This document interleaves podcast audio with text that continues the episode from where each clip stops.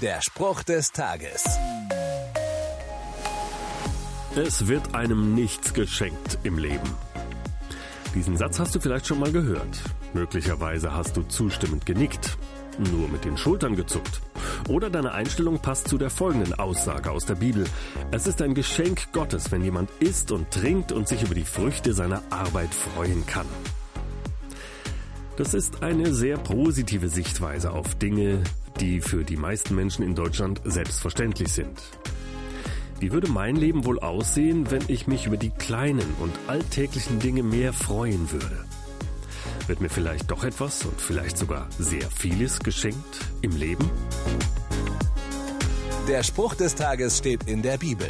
Bibellesen auf bibleserver.com.